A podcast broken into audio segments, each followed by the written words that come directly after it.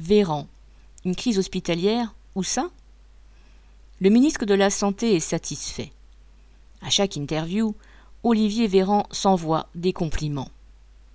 Que les hôpitaux soient plus mal en point à la cinquième vague de l'épidémie qu'à la première, après 120 000 décès, est une réalité sur laquelle il passe le plus vite possible pour ne pas avoir à s'expliquer sur cette catastrophe et ses causes.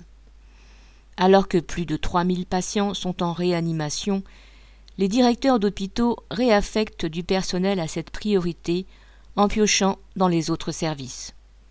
Car inciter les soignants à faire des heures supplémentaires et suspendre des congés grâce au plan blanc ne change rien au manque permanent de personnel. Des chefs de service n'ont alors d'autre choix que de déprogrammer des opérations et des séjours prévus, laissant les malades patienter parfois des mois avant d'être hospitalisés.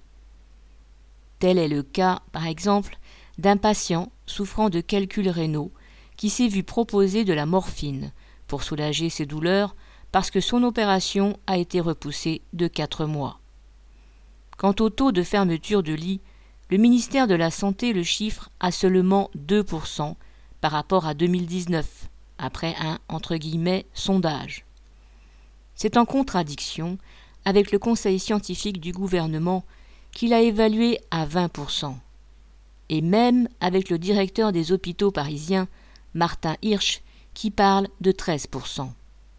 En fait, les 2% du ministère correspondent aux 5700 lits d'hospitalisation dont la fermeture a été programmée et exécutée depuis 2019 en pleine pandémie.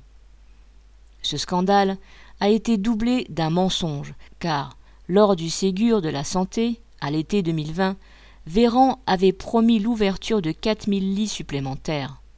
Aujourd'hui, le ministère explique pudiquement que le nombre de lits n'est pas l'objectif.